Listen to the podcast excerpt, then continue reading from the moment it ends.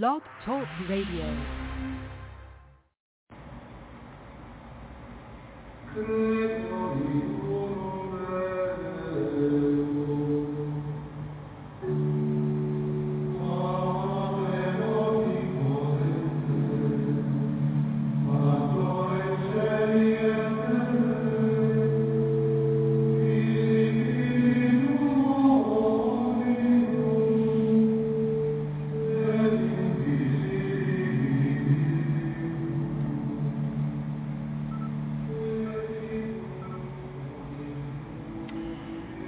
Welcome back to Zion's Redemption Radio Network. I'm your host, Mark Lichtenwalter. Today we're going to be getting into Chapter four of Reincarnation, a direction or a deception, and we're going to be starting on page twenty-four. A direction or deception. Beware lest any man spoil you through philosophy and vain deceit, after the traditions of men, after the rudiments of the world, and not after Christ. Colossians chapter two, verse eight. Sermons and writings and philosophies may contain a certain amount of truth, but if the whole is based on a false premise, any result therefrom is a false conclusion. Many theories and concepts have beautiful sentiments, elegant demonstrations, and appealing rewards, and still tend to lead pers- a person into misunderstandings and error. The Oriental version of reincarnation has many loopholes and is unpalatable to Westerners, so some individuals and Christian nations have revised and published the concept in order to come up with many modern versions that are more appealing and are making many converts. Frequently, erroneous interpretations and assumptions are drawn from some mystical experience or manifestation. Every new religion have been created in this manner too, with the unfounded claim that God was the source. But God does not create division. His house is a house of order, harmony, and truth. Page twenty-five. The philosophies of reincarnation is constantly being molded and reinterpreted by Christians and even Latter-day Saints. Its definition is growing, undergoing constant change, which in itself is reason to question its validity. As Mark Albrecht wrote, "Finally, it must be realized that spiritual deception is the means to an end, and that and that end is spiritual bondage. Reincarnation is a philosophy or a religious system which is the direct antithesis of Bible revelation. Because the concept of rebirth is such a linchpin in Gnostic cult and Eastern philosophy, it has been highly developed, covered over the layers of sophistry, sophistry and reinforced by centuries of elaborate uh, philosophy in order to render its palatable, in order to render it palatable, palatable to its followers. However, underneath the sugarcoating is a bitter pill of error called phenomenon, are only part of the whole system of spiritual bondage and deception into which entire races and cultures have fallen." End quote. Reincarnation, a Christian Appeal by Albrecht, page one seventeen. To draw a proper conclusion as to the accuracy of such a belief, it is necessary to make a thorough study of all issues involved. If the theory of reincarnation is wrong, then the results and the fruits of it will be wrong. If it is not part of the gospel of Jesus Christ, then subscribing to such a fallacy can be dangerous, as one delusion breeds more delusions. Errors can exist in many forms, truth but one form. So that's really a short chapter. Um, all I want to say about that before we get into the next um, portion of the program, uh, you can logic your way through all of the evidence, and you'll always come up with a, a false belief. Without revelation, you cannot come to the truth. There's too many um, ways to misinterpret things that even true prophets have said um, on, on, all, on all topics, really. So, and then there's also the principle that's taught in Second Thessalonians chapter two, where we're told that uh, all they who believe the lie receive strong delusion that they might be damned because they did not love the truth. So the the the the things that we believe which are false and we don't take them to God, they become part of the strong delusion, and they lead us into error. And like people who try to logic their way through study, they will go all over all over the place, and they they will have they will have truth in their beliefs, but they'll have a lot of a lot of things that they believe that are lies, lies of false doctrine, which according to Second Thessalonians chapter two breed delusion. God gives us the strong delusion that we all might be damned, meaning not to progress further because we do not love the truth. But those who do love the truth, they go to God and they find out what the truth is after they've studied it out to the best of their ability, and they've come to a certain conclusion about what's right, because we cannot be like a wave tossed to and fro on the sea with many different thoughts and ideas about what we think is true.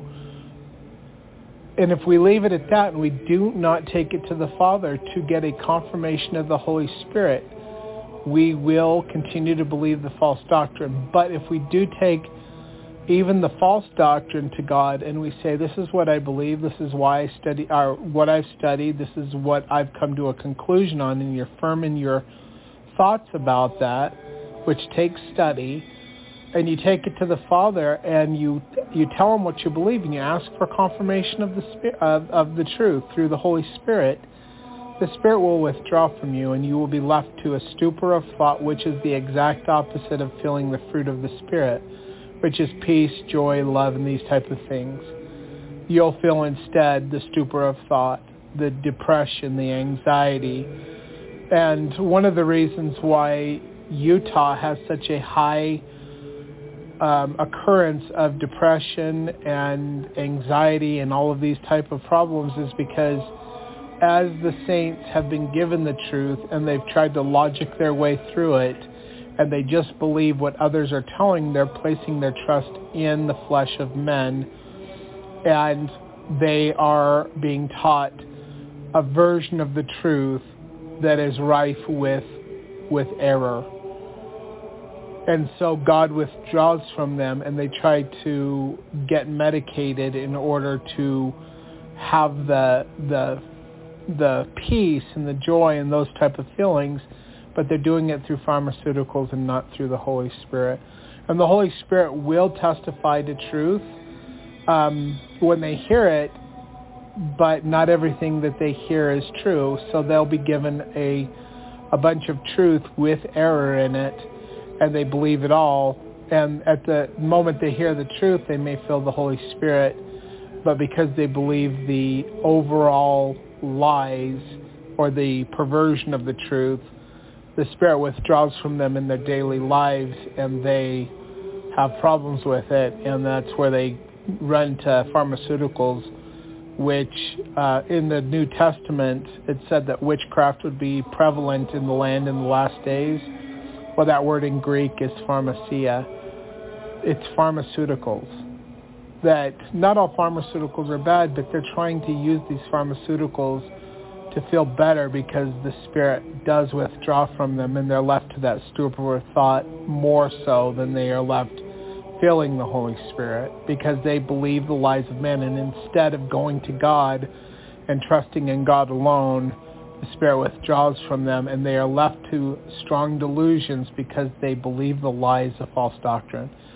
But if we go to the Father and we find out that the things that we believe are incorrect, line upon line, precept upon precept, we can repent from believing those false doctrines and those false beliefs, and have the Father, ask the Father to inspire us to know the truth so that we can come out of the strong delusion and to have the Holy Spirit with us again. So anyway, that's the whole chapter in a nutshell. It was a short chapter, but we're going to read the next chapter of the book on the teachings of the doctrine of eternal lives, which I am going to record on YouTube, and I've recorded this one on YouTube as well, but I'm also recording the podcast. So the podcast will have both recordings of me reading, you know, chapter four of the teachings of the doctrine of eternal lives. Actually, it's chapter three of the teachings of the doctrine of eternal lives and chapter four of the book of Reincarnation. So anyway, um, I'll get to that other book now. Thank you for listening. Okay, so um, for the recording, I'm only recording in uh, page by page. Um, so I'm going to record this page. It actually starts on page twenty-three, but that's only the chapter heading. So we'll read page twenty-four for this chapter, and then I'll make a video for each chapter. But in the podcast, that'll be one continuous uh, podcast. So anyway, we're going to be reading Chapter three, Prayer, the Key to Greater Knowledge, and we're going to be reading that out of the book, the unpublished, you know, um, anonymous author book that I've been given, and it's basically a compilation of different sayings of the latter-day leaders of the L D S Church, uh, prophets, apostles, and scholars. So people like Truman G. Manson and those type of people. So anyway, Chapter three, Prayer, the Key to Religion. King David of Israel said, "Let the words of my mouth and the meditation of my heart be acceptable in thy sight, O Lord, my strength and my Redeemer." Psalms chapter nineteen, verse fourteen. King David also said, "Hear my prayer, O God. Give ear to the words of my mouth." Psalms chapter fifty-four, verse fifty, uh, verse two.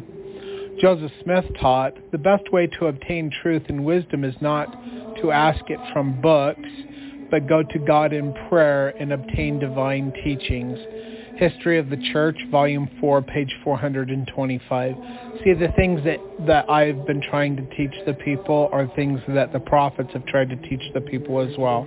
That's why I bring it up so much. I really knock on this, taking it to God and getting re- revelation, inspiration. Uh, God gives us revelation in our minds and in our hearts, and he gives us the heart revelation. That's a confirmation of the Holy Spirit, so we can know the things that are true. And we can trust those things when God confirms it. But we have to study these things out to the best of our ability, especially if we are coming to a certain conclusion about the way we think things are.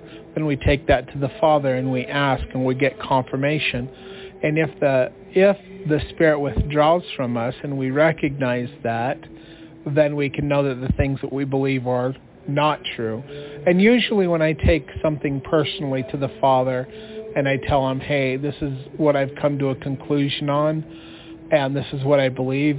Please let me know if this is true," I won't go into another prayer and ask him something else right away. I will meditate upon that, and then I'll go about my daily business. And when this, like as the Spirit withdraws from me, It, it's like a gradual change, and I'll notice that the Spirit is gone, and then I will re- repent. I'll go back in prayer and I'll repent to the Father, and I'll say, oh, "This is I. I recognize this as a stupor of thought. The Spirit has withdrawn from me." And hold on, I have to sneeze. Ugh. It's like right there. Ugh. Excuse me. Anyway, but um, I'll, I'll say, "Heavenly Father, I realize that the Spirit is withdrawn from me, and I repent from what I brought to you Uh, I recognize it as false doctrine, and I'll ask him to inspire me and show me the truth. And sometimes he'll have me study it out more to the best of my ability. But there's been times when I've come to a certain conclusion, and I've studied everything out that I can on the topic. And I'll ask him what the truth is, and he will give me a revelation. A revelation informing me with pure intelligence what the truth is, and then I will take that and I'll usually either write it down or I'll just take it back to the Father and I'll say, Heavenly Father, this is what I believe you are telling me. And if the conclusion of what I believe he's telling me is correct, the Spirit will think will increase. But if not, if somehow I've misinterpreted it, because it's a communication thing that we're going through with the Father in the name of Jesus Christ, sometimes we misinterpret or we just have something in our head and we're not hearing him correctly, and then we can ask Heavenly Father to help us to understand better, and then he will help us to understand better. Or we can meditate more fully upon the revelation that he gave us, and then we can take it back later on and say, okay, this is what I believe you're saying. And if we come to the right conclusion, the Spirit will testify to it in our minds when he taught us to begin with, but also confirm it in our hearts, which is the fruit of the Spirit. Continuing on with Joseph Smith, and this is actually in Alma chapter twenty-six, verse twenty-two, so it's Alma, but um, Alma twenty-six, twenty-two, yea, he that repenteth and exerciseth faith, and bringeth forth good works, and prayeth continually, without ceasing, unto such it is given to know the mysteries of God. Yea, unto such it shall be given to reveal things which never have been revealed. End quote. So a lot of people have a problem praying without ceasing. What I do that helps me out is that I will pray and I will study and I will meditate, and I'll listen to good music with good Christian messages, and I will keep my mind focused on spiritual things, all why while I am contemplating the things that, that I am trying to understand. And by using music, uh, the Psalms uh, were music originally, you know, like by using music and, and contemplating the Word of God as I'm in a spiritual mindset, that is what I believe praying without ceasing is. It's just something that I tell people so that maybe they can use the methods that I've used. Anyway, continuing on, in Teachings of the Prophet Joseph Smith, it says, having a knowledge of God, we begin to know how to approach him and how to ask so far as to receive an answer. When we understand the character of God and know how to come to him, he begins to unfold the heavens to us and tell us all about it. When we are ready to come to him, he is ready to come to us. Teachings of the Prophet Joseph Smith, page three forty-nine. Continuing on in the D and C forty-two, verse sixty-one, it says, if thou shalt ask, thou shalt receive revelation upon revelation, knowledge upon knowledge, that thou mayest know the mysteries and peaceable things, that which bringeth joy, that which bringeth life eternal. End quote. D and C forty-two, verse sixty-one. Also in the D and C, verse twenty-four, ninety-four, and ninety-seven, he says, he spoke of delivering the keys of the priesthood to the church, and said that the faithful members of the Relief Society should receive them with their husbands, that the saints whose integrity has been tried and pro- proved faithful might know how to ask the Lord and receive an answer. And that is also in Teachings of the Prophet Joseph Smith, page two twenty-six, but it's talked about in D and C one twenty-four, ninety-four, and ninety-seven. Continuing on, another quote, um, D and C six, five, and eleven, compared with Second Nephi, chapter four, verse thirty-five. Therefore, if you ask of me, you shall receive. If you knock, it shall be opened unto you. And if thou inquire, thou shalt know the mysteries which are great and marvelous. Therefore, thou shalt exercise thy gift, that thou mayest find out mysteries, that thou mayest bring many to the knowledge of the truth, yea, convince them of their, the error of their ways. So that's D and C six, five, and eleven. Also compare that with Second Nephi chapter four, verse thirty-five. Brigham Young stated, and this is the last quote for this page, so I'll do a, a new video for each page, basically. The name that was given to Adam was more ancient than he was. The name of Adam was given him because he was the first man, but his new name pertained to the holy priesthood, and as I before stated, is more ancient than he was. That's because Adam is the name of God, the Eternal Father. There are, that's what I'm saying. I'm just letting you know. There are four penile signs and penile tokens, and should I want to address the throne to inquire after ancient things which transpired on planets that rolled away before this planet came into existence, I should use my name, which is ancient, and refer to ancient things. Should I wish to inquire for present things, I should use my own name, which refers to present things. And should I want to inquire of future things, I would use the third name, which refers to the first token of the Melchizedek priesthood, or is the third token that is given and refers to the Son. And that comes from December twentieth, twenty-eighth, eighteen forty-five. Brigham Young addresses, volume one, page, well, eighteen thirty-six to eighteen forty-nine edition by Eldon D. J.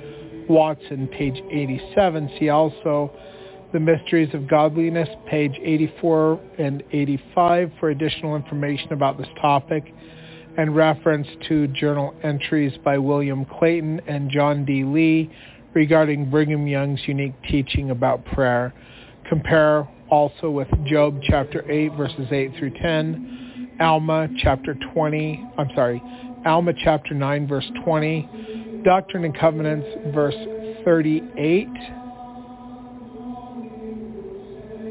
verse two, and also Alma eighty-eight forty-one, and well, D and C ninety-three twenty-four, also D and C one thirty, verse seven, and Moses one, verse six.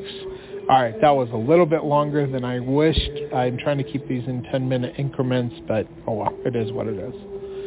Hold on, let me go to the next part here. Okay, so we're going into page twenty-five, and this is Spencer W. Kimball. I have always loved the story of Enos, who had great, who had great need, like all of us, for none of us is perfect. He had stayed. He had strayed. How dark were his sins, I do not know, but he wrote, I will tell you of the wrestle which I had before God, before I received a remission of my sins. The account is graphic and his words are impressive. Behold, I went to hunt beasts in the forest, and he took no animals. He was searching his soul, reaching, knocking, asking, pleading. He was being born again. He would have lived all his life in a weed patch, but now he had sought a watered garden. After a lifetime of prayers, I know the love and power and strength that comes from honest and heartfelt prayer. I know of the re- the readiness of our Father to assist us in our mortal experience, to teach us, to lead us, to guide us. Thus will Thus, with our great, or with great love, our Savior has said, "What I say unto one, I say unto all: Pray always." If we do so, we shall gain for ourselves personal knowledge that our Father in heaven truly hears and answers prayers. This knowledge he wants each of us to have. Seek it, my beloved brothers and sisters. Seek it. Ensign. So Ensign is a magazine in the Church of Jesus Christ of Latter-day Saints. And that's from the October edition of nineteen eighty-one, pages three through six. Continuing on with Spencer W. Kimball. However, it is, it is the sad truth that if prophets and people are unreachable, the Lord generally does nothing for them. Having given them free agency, their Heavenly Father calls, persuades, and directs, all right, his children, but waits for them, but waits for their upreaching hands, their solemn prayers, their sincere, dedicated approach to him. If they are heedless, they are left floundering at midnight darkness when they could have the noonday sun. Ensign, May edition of nineteen seventy-seven, page seventy-six. So basically, people that do not really take it seriously, they can be asking all kinds of questions, but they don't go and they to study it out. They don't ponder over these things. They just want answers, and they're not going to take into consideration the things that God says other than just to have knowledge. Those people are floundering in the darkness. Um, if they would take it seriously and, and go to God and find out from him so that they can have the truth, so that they can improve their lives with the knowledge that they receive, then God will give it to them if they take these things seriously. Anyway, Bruce R. McConkie said, "We do not give memorized, ritualistic, and repetitious prayers. We seek the guidance of the Spirit and suit every prayer to the needs of the moment, with no thought of using the same words on successive occasions. But it would be appropriate for us to use words that convey such thoughts as these in our prayers. Father, we ask thee in the name of Jesus Christ to hear the words of our mouth, to discern with all with thy all-seeing eye the thoughts and intents of our heart, and grant us our righteous desires.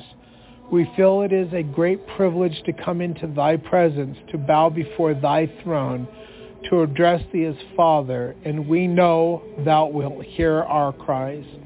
Ensign, May edition, nineteen eighty-four, pages thirty-two through thirty-three. Bruce R. McConkie also wrote, "In this setting, then, seek to learn and live the law of prayer so that we, like him, can go where he and his Father are. Let us summarize what is truly involved in the glorious privilege of approaching the throne of grace. Let us learn how to do so boldly and effic- uh, efficaciously, not in word only, not in word only, but in spirit and in power, so that we may pull down upon ourselves, even as he did upon himself, the very powers of heaven." End quote. And that was a prayer. That was a prayer by. Um, I guess the book's called Prayer, which was printed in Salt Lake City, Deseret Book Company, nineteen seventy-seven, page eight. Zebedee Coltrin, from early in the Church's history, he stated, "Once Joseph gave notice for the school for all to get up before sunrise," that's the school of the prophets, "then wash themselves and put on clean clothing and be at the school by sunrise, as it would be a day of revelation and vision. They opened with prayer. Joseph then gave the instruction to prepare their minds," so get in a spiritual mindset. "He told them to kneel and pray with uplifted hands." Brother Zebedee Colchin then gave an account of the appearance of the Father and the Son as given in the minutes of the meeting on the third instruction. Jesus was clothed in modern clothing, apparently of gray cloth. He had seen Joseph giving revelations when he could not look upon his face, so was he full of the glory of God. And he's talking about Joseph Smith, shining bright as the sun, because he had the Shekinah glory of God upon him. And the house was full of the same glory, and about the time the school was first organized, some wished to see an angel, and a number joined in the circle and prayer or prayed. Then the brother, then brother Hancock and Humphreys. When the prophet came in, they told him that they had done what they had done, and he said the angel was no further than the roof of the house, and a moment more he would have been in their midst. Once after returning from the mission, he, speaking of Zebedee Coltrin, met Brother Joseph and Kirtland, who asked him if he did not wish to go with him to conference at New Portage. The party consisted of President Joseph Smith, Sidney Rigdon, Oliver Cowdery, and myself, Zebedee Coltrin.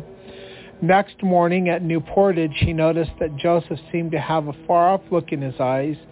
I was looking at the distance, and presently he, Joseph, stepped between brothers Coltrin, Cal- Caldry and Coltrin, and taking them by the arm said, and we're getting into page twenty-six now, so I'll just continue on. Let's take a walk. They went to the place where there was some beautiful grass and grapevines and swamp beach interlaced. Joseph Smith then said, now let us pray. They all three prayed in turn, Joseph, Oliver, and Zebedee. Brother Joseph then said, now, brethren, we will see some visions. Joseph lay down on the ground on his back and stretched out his arms, arms, and the two brethren lay there, lay on them, on his arms, I guess. And the heavens gradually opened, and they saw a golden throne, a circular foundation, something like a lighthouse, and on the throne there were two aged personages having white hair and clothed in white garments. So that's the end of this video, but we'll continue on with the podcast here. And uh, like I said, we had to go into the next page, so we're now on page twenty-six.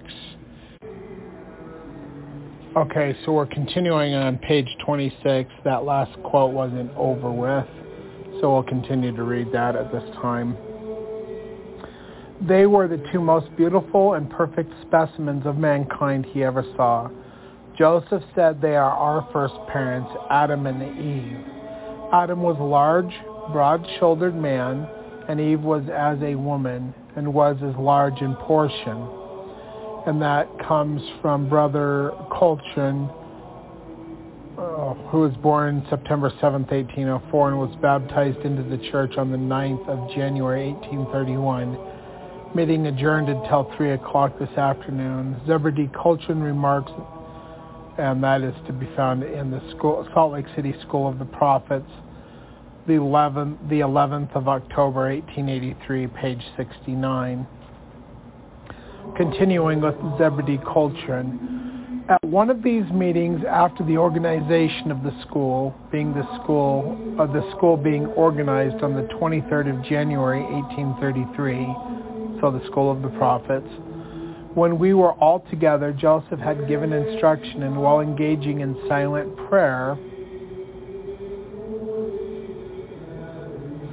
kneeling with our hands uplifted, each one praying in silence, no one whispered above his breath. A person walked through the room from east to west, and Joseph asked if we saw him. I saw him, and supposed other did, others did, and Joseph answered that that was Jesus, the Son of God, our elder brother. Afterwards, Joseph told us to resume our former position in prayer, which we did. Another personage, or another person came through, and he was surrounded as a flame of fire. So the glory of God, the, the Shekinah glory, was around this individual. He, Brother Coltrin, experienced a sensation that it might destroy the tabernacle, as it was consuming a consuming fire of great brightness. The prophet Joseph Smith said that it was our father, it was the father of our Lord Jesus Christ. I saw him. When asked about the kind of clothing the father had on, Brother Coltrin said, "I did not discover his clothing. He was surrounded as a flame of fire, which was so brilliant that I could not discover anything else but his person. I saw his hands and legs as his feet, his eyes, na- ma- nose, mouth, head, and body in the shape and form of a perfect man. He sat in a chair as a man would sit in a chair, but this appearance was so grand and overwhelming that it seemed I should melt down in his presence, and the sensation was so powerful that it thrilled through my whole system, and I felt the marrow of my bones." The prophet Joseph said, "Brethren, now you are prepared to be the apostles of Jesus Christ, for you have both seen, you have seen both the Father and the Son, and know that they exist, and that they are two separate personages. This appearance occurred on or about uh, two to three weeks after the opening of the school, the school of the prophets. After the Father had passed through, Joseph told us to again take a position in prayer. We did so. In, in a very short time, he drew at him. He, Brother Coltrin, or no, Brother Cahoon, was on his knees, and his arms were extended, his hands and wrists, head, face, and neck down to his shoulders as a piece of amber, clear and transparent, his blood having apparently left his veins. Upon the attention of the brethren being call- thus called to Brother Cahoon, the change seemed to pass away, and Joseph said that in a few minutes more, Brother Cahoon would have left us, but he came to himself again. So Brother Cahoon was being overcome in the spirit. Brother Zebedee Cahoon, Coltrin's remarks in the Salt Lake City School of the Prophets, the eleventh of October, eighteen eighty-three, pages eighty. Or, I'm sorry, fifty-eight through sixty. William Clayton. The grand key word was the first word Adam spoke and is a word of supplication. He found the word by the Urim and Thummim, and it is the key word to which the heavens are opened. William Clayton's Journal, fifteenth of June, eighteen forty-four. Private Custodian Blaine M. Jorgensen, Spiritual Progression in the Last Days, by Deseret Book Company, nineteen ninety-four, page two hundred sixty-three. Hugh Nibley stated, and this is a split quote, I'm going to have to, I'll have to split this one up between pages twenty-six and twenty-seven, but I'll start with this. Hugh Nibley.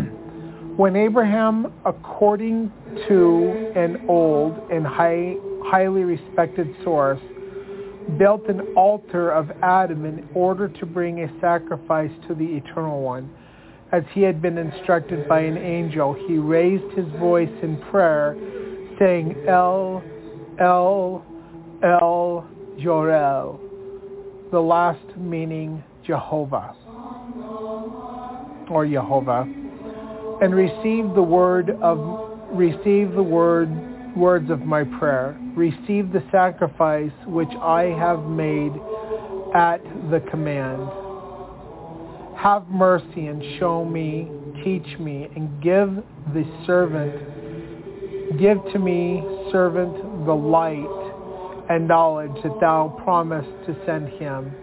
Abraham was following the example of Adam, who had prayed to, to God for three days, repeating three times the prayer, may the words of my mouth be heard.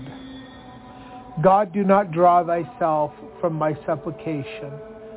Then, the, then an angel of the Lord came with a book and comforted Adam and taught him. When Adam and Eve found themselves cut off from the glory of the Lord, according to the intriguing combat of Adam, they understood with upstretched hands, calling upon the Lord as Adam began to pray in a language which is so unintelligible to us. And I'll finish this next quote, which is on page twenty-seven. Okay, so we're continuing on page twenty-seven with that last quote by Hugh Nibley. The so-called Co- Coptic Gnostic writing purports to give us Adam's words on the occasion as being composed of the elements Io, ah, ah, Io, I, ah, and I O O L, meaning God is with us forever and ever. And through the power of revelation, the Jewish traditions indicate that the story is, is no Gnostic invention, though, of course, mysterious named and crypt- cryptograms are the stuff on which human, which human vanity feeds. Every ambitious sectary would come up with his own words and interpretations. Yet, hold on here. Yet through none of these writings may be taken as binding or authentic. Taken altogether, they contain common elements which go back as far as the Church of the Apostles. When Mary asked the Lord, "Tell me your name," he, standing in the midst of the cloud of light, said, "He Elo Eli, Eli, Aaron, Aaron, Aaron, Rafan, Rafan, Rafan, Rakon, Rakon, Rakon," et cetera, et cetera. Such mysteries are just the sort of thing unqualified persons love to play around with, and the various Gnostic groups took fullest advantage of them. But again, the Jews are always way ahead of them, as we see in the huge catalogs of the mysterious angelic names in such works as Third Enoch, or Epoch. I think it's Epoch. What H. Le Quirici, I guess, calls the magnificent gesture, raising both hands high above the head, with which whose those in prayers, prayer circles begin their prayer, was, as he wrote, a natural gesture both of supplication and submission. It was specifically a conscious intimation of a cru- crucifixion, and that be- that brings to mind the significant detail mentioned by the synoptic writers, that the Lord on the cross calls upon his Father in a strange tongue, those who were standing by, though Aramaic was supposed to be their native tongue, disagreed as to the meaning. See Mark chapter fifteen, verse thirty-three. And indeed, the give the M M, or M S S message, I guess, I don't know, give many variant readings of the utterance which the writers of the Gospels left untranslated, plainly because they were, there were some doubt as to the meaning. It recalls the cry of distress of David in Psalms chapter fifty-four, verse two. Hear my prayer, O God. Give ear to my the words of my mouth. And in Psalms chapter fifty-five, verse one, give ear to my prayer, O God. Attend unto me and hear me. My heart is sore pained within me, and the terrors of death are fallen upon me. Another person whose name I cannot pronounce said, studying the same gesture among the Egyptians, it is none other than the famous Ka gesture, notes that it represents submission, the hands up in an up position of surrendering on the battlefield, while at the same time calling the attention of the heaven To, to an offering one has brought into supp- supplication. He also points out that the early Christian Christians used the same gesture in anticipation of a visitation from the heavens, to which they added the idea of upraised hand or arms of the Savior on the cross. We have already mentioned the prayers of Adam and Abraham calling upon God in strange tongue in the midst of darkness and distress. Abraham, says the Zohar, So the Zohar is a book of scripture that is among the Jews. Received no message until he built an altar and brought an offering. For there is no stirring above until there is stirring below. We do not say grace over an empty table or an altar. Enoch was another who, who as he prayed, stretched forth his arms, and his heart swelled with wide as eternity, and to conform him God, and comfort him, God sent him the vision of Noah's salvation. See Moses seven, verse forty-one. According to the first Enoch, Noah also prayed in his distress, calling upon God three times and saying, "Hear me, hear me, hear me." Let us also recall that when Mary led the prayer circle of the apostles, she raised her hands to heaven and began to call upon the Father in an unknown tongue. Suffering is an important theme of ancient prayer circles. The rite always related to the crucifixion according to the pulver, which was anticipated by the by, in by in the uh, which was anticipated by in the upper room. So the night before the crucifixion, the night before Passover, they had um, a ritual. The, the Jews did it all the time. The night before Passover, they would have a rehearsal meal. That's what was going on at the Last Supper. Let's see. For the care of the Lord's Supper is the idea of sacrifice. In the rite, the believer must incur the same suffering as his God, and th- therefore he must mourn with him. Hence the particular passage in Matthew chapter eleven, verses sixteen and seventeen, Agnias, letter to the Rome, Rome's, Romans, shows that real suffering alone enables one to become a disciple and to learn and gain experience. For Agnias, the believer must repeat the destiny of his God. He must become an intimid- or in- Im- imitator of God, mitius to theou. This is done ritually, and uh, as is plainly stated by Cyril of Jerusalem, Cyril of Jerusalem, the author of the Testament of Jesus Christ, cited above, and thou hast stretched forth thy hands in suffering, that they might be freed from such suffering as by an act of Im, um, imitation. Uh, so we're on page twenty-eight now, and I'll finish this quote. The clearest expression of the idea is given in the archetype and model of all in, initiates and suppliants, suppliants. Adam, as he and Eve were sacrificing on the altar with arms upraised, an angel came down and accepted the sacrifice, but Satan intervened and smote Adam on the side with a sacrificial weapon. Adam fell on the altar and would have died were it not that God intervened and healed him on the spot, declaring that Adam had suffered so far, um, that what Adam had suffered so far was acceptable to him as a true sacrifice, being in the similitude of his own offering. Even so, I will be wounded. So that's into page twenty-eight, and we'll go on and continue with that one in the next video. So this is the last video and the last page for the podcast and for the recording, and we'll just finish it off. We're on page twenty-eight of teaching the teachings of the Doctrine of Eternal Lives.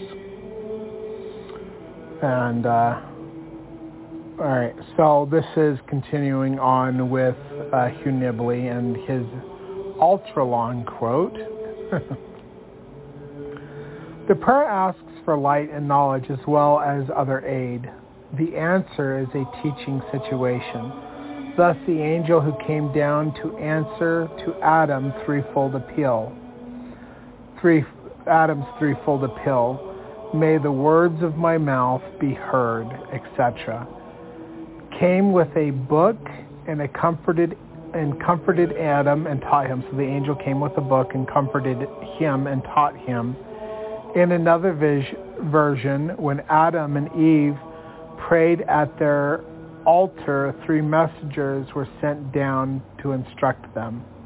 So this is all temple imagery as well. The Lord himself appeared to teach Ab- Abraham as he was studying the heavens, according to Clement. So Clement was an early theologian in the Christian era. And the valuable testament of Abraham begins with his receiving instruction on an altar on a holy mountain, surrounded by men whom I will show you, how they will form cir- a circle around you, being on a mountain of altars.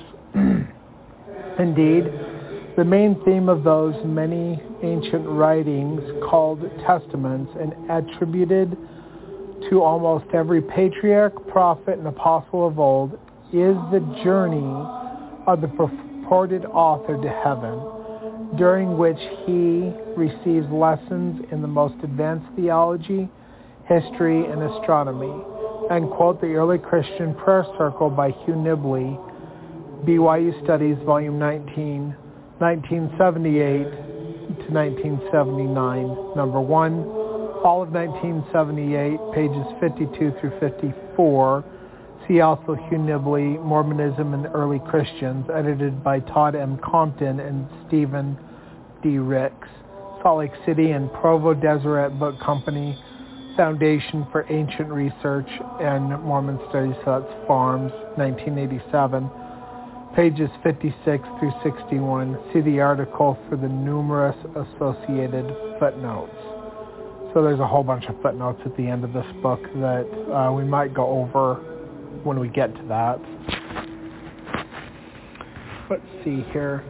Column two ninety-seven and two ninety-eight, leaving the glorious garden, they, Adam and Eve, Eve, had seized with fear, and they fell down upon the earth and remained as if dead.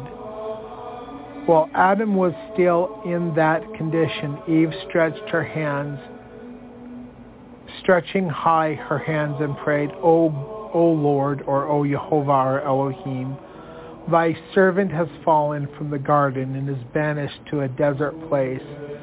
Um, and that's referring to Genesis chapter three, verse eighteen.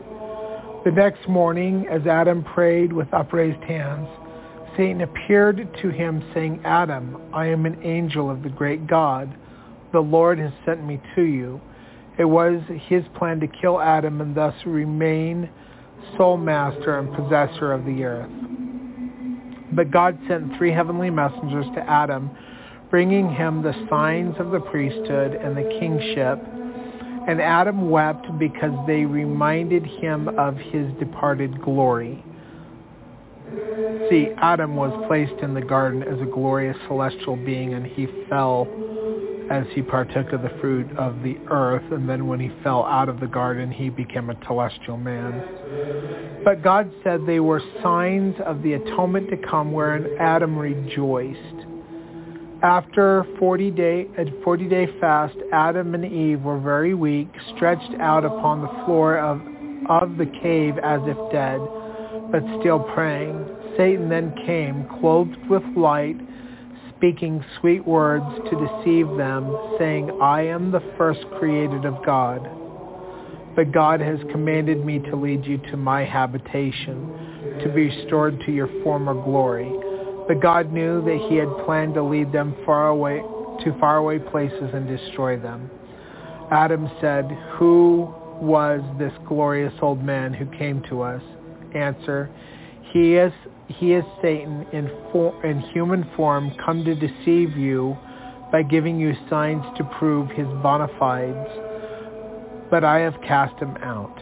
Adam and Eve, still weak and fasting and still praying, are again confronted by Satan, who, being rebuffed, is sore afflicted. Again, Adam and Eve were sacrificing with upraised arms in prayer. So this is very important. You must understand these things. Upraised arms in prayer, either fully extended or at the Melchizedek sign, which is both arms to the square with uh, palms raised upwards. I usually go at a forty-five degree angle with my fingers together and my thumb out. Uh, that's how I do it. Let's see. Asking God to accept their sacrifice and forgive their sins. On the fiftieth day, Adam offered sacrifice as was his custom. Satan appeared in the form of a man and smote him on the side with a sharp stone, even as Adam raised his arms in prayer. Eve tried to help him as blood and water flowed, flowed on the altar. God sent his word and revived Adam, saying, "Finish thy sacrifice, which is the most pleasing to me, for even so will I be, be wounded, will I be wounded, and blood and water will come from my side. That will be the true sacrifice placed on the altar as a perfect, a perfect offering." And so God healed Adam, and that comes from Hugh Nibley's book, Nibley on the Timely and the Timeless, and that comes from pages fifteen through nineteen, and I guess there's a bunch of uh, footnotes on this. So anyway, the next chapter that we'll be getting into when we get back to teachings of the uh, teachings of the doctrine of eternal lives will be chapter four, the second comforter. So um, I'm re- I have recorded these um, in in increments of each page, and they'll be on my YouTube. Uh, you can find my YouTube by going to uh, youtube.com forward slash user forward slash slash God is my compass, or searching Zion's Redemption Radio Network on YouTube, and uh, I'll have those put up there uh, before I put the podcast out later on today, so that people can listen to them and watch them and read along, because the video portion of the program that I'm doing for this, um, well, I'm doing a screen recording of the words as I read them, and then there's a camera that is looking at me as I'm reading it. So I'm just sitting on my couch trying to get these done before my three-year-old wakes up and comes down and starts wanting to talk to me and tell me all the things that he loves to tell me every day. So anyway, this is going to be a shorter podcast. I don't expect it to be a uh, a live radio show. I think I'm just going to publish it today and then post it with... Um, I, I also figured out how to get the text into uh, a document so that I could place it in Tumblr. So I'll put the um, the document address in the description of the podcast so that you can go read these for yourself. I know I'm not the greatest at reading. It's probably better just to go and read it yourself. But anyway, you know, when I was... Um, an over-the-road truck driver, I used to spend between uh, two to four hundred dollars a month on books and audio tapes, and sometimes even audio C Ds, although uh, they were more expensive. And I would read books onto a recorder, and then I would listen to them while I was driving, so that I could try to soak up the information of the book that I had already read. So I was learning to read out loud at that time, and God told me to practice reading out loud, and that was like twenty years ago when he when he had me start doing that, because I used to stutter and stumble so much. Like, the way I talk now isn't perfect, but the way I talked back then, it was hard to hear. But um, over the over time, I've been studying and trying to be better at reading out loud, and I didn't know about podcasts back then, but my father knew that this would be something that I would do in the future, and he had me study so that I could, and, and practice reading out loud so that I could provide this information. And when I was in at uh, Dixie State down in Saint George, like, I used to read my textbooks onto a recorder too, and then try to listen to it as I was driving at night.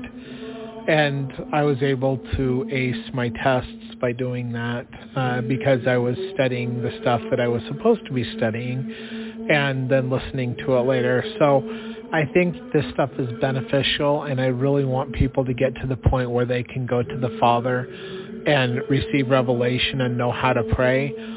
This stuff that when it talks about raising your hands and uplifting your hands to God, it is one of the true forms of prayer. There's also the yod position, which is the receiving position, where you put your your your elbows down to your side with your hands upraised. That's the yod, or the receiving position. And then I will start with those positions, and then sometimes when I'm really trying to understand things, or when I'm repenting, which is something that we do on a daily basis, because all repenting means is turning back to God and getting in a spiritual mindset. That's the true meaning of repentance. Isn't it isn't to punish yourself or to um, hurt yourself or anything like that. That was added when the Latin Vulgate was translated from the Greek to the Latin.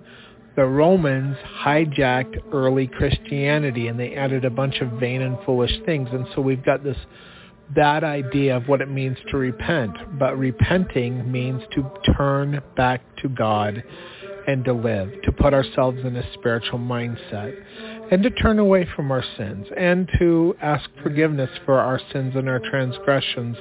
That's all part of repenting. And so sometimes when I will... Um, I will take a shower and I will clean myself off completely, and then I'll lay my towel down on the floor in my bathroom, and I will start by raising, I will start by praying in the yod position, and then I will ask God to hear the words of my mouth like we do in the temple, and then I will kneel down on my face on the ground, and I will um, be in a kneeling position with my face towards the ground, and I will put my hands out in a receiving position as I am on the floor, and I'm praying, asking God to forgive me of my sins, and asking Him and meditating upon the things that are coming to me in a form of prayer that sometimes will last ten minutes, sometimes an hour, sometimes several hours, if I have the time to do that. So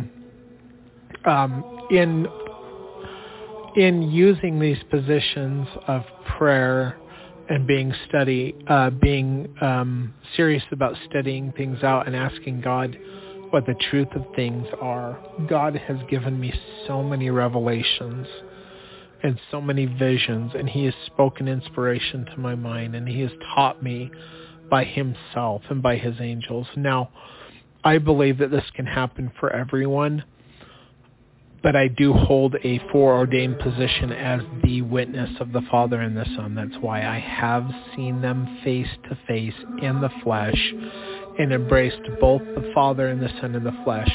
And like that thing that Zebedee Coltrin was talking about, where the Father was coming through the school of the prophets and he could kind of see a form in the light of a man, like, I know exactly what he's talking about, because when I came into the Holy of Holies on Mount Vashel at the Temple of God, the Temple of the Father, when I entered into the Holy of Holies at His invitation, all I saw was a bright light at the other end of the room. And when I came closer, I began to see a man in the light.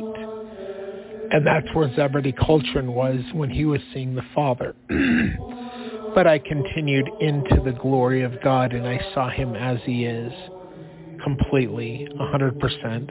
And I fell on my face before Him, and I knew exactly who He was when I saw Him. I fell on my face, and He told me to get up or to arise, and He opened His arms to me, and I embraced Him and felt His flesh.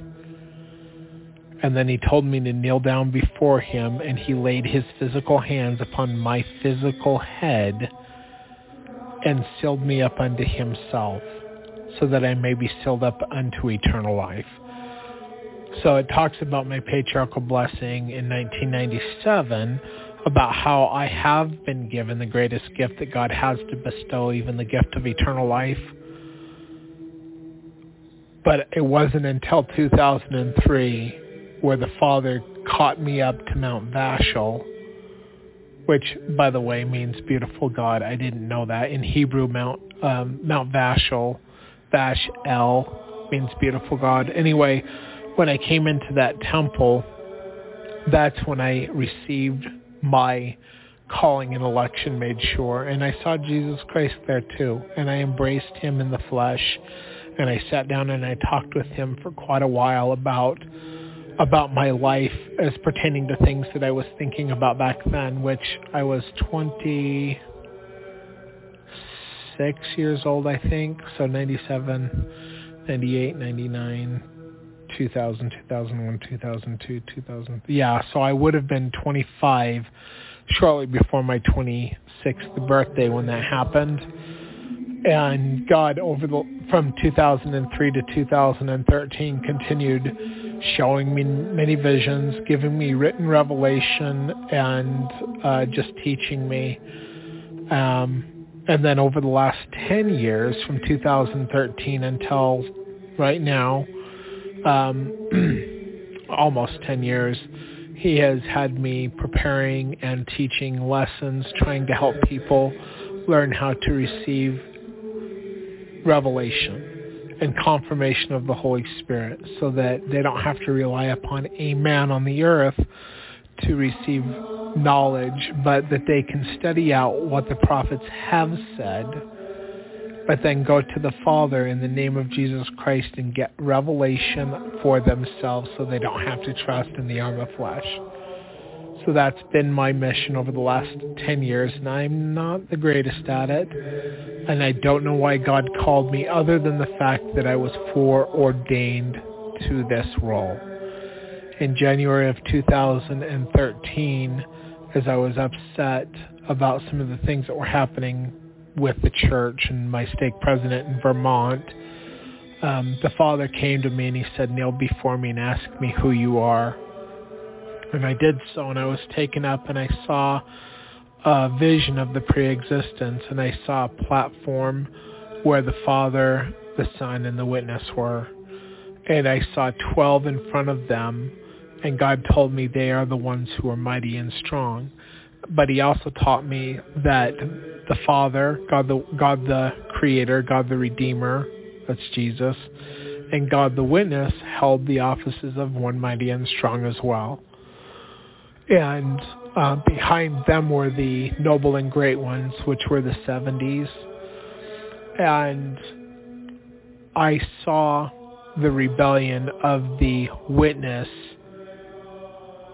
the second witness of the Father, or God the Witness, or the one who was chosen to be the Holy Ghost, how he rebelled, being a, um, a bearer of light and truth, or a Lucifer in Latin, or Hillel ben Shikar in Hebrew, which means the same thing, and how the the witness, the bearer of light and truth, like the Holy Ghost, the one who held the position of the Holy Ghost, or the Lucifer, because Lucifer and Satan are not synonymous.